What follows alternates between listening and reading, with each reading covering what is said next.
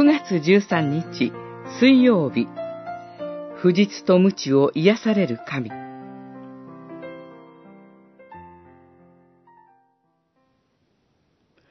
ヨシアは彼らと和を講じ命を保障する協定を結び共同体の指導者たちもその誓いに加わった。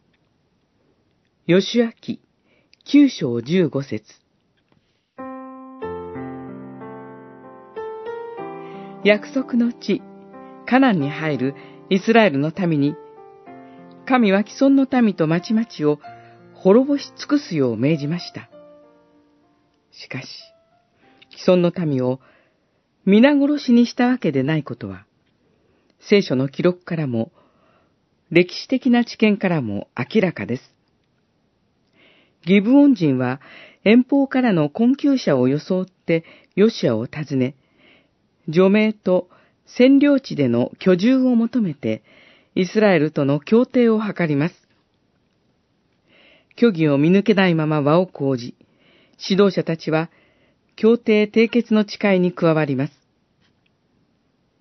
虚偽に基づくことが後日判明すれば、一般の契約なら破棄されるでしょう。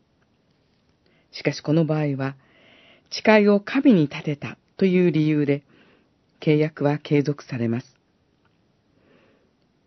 見舞いでの制約は、人間の不実と無知に勝り、隠された偽りを癒す力を持つことが暗示されています。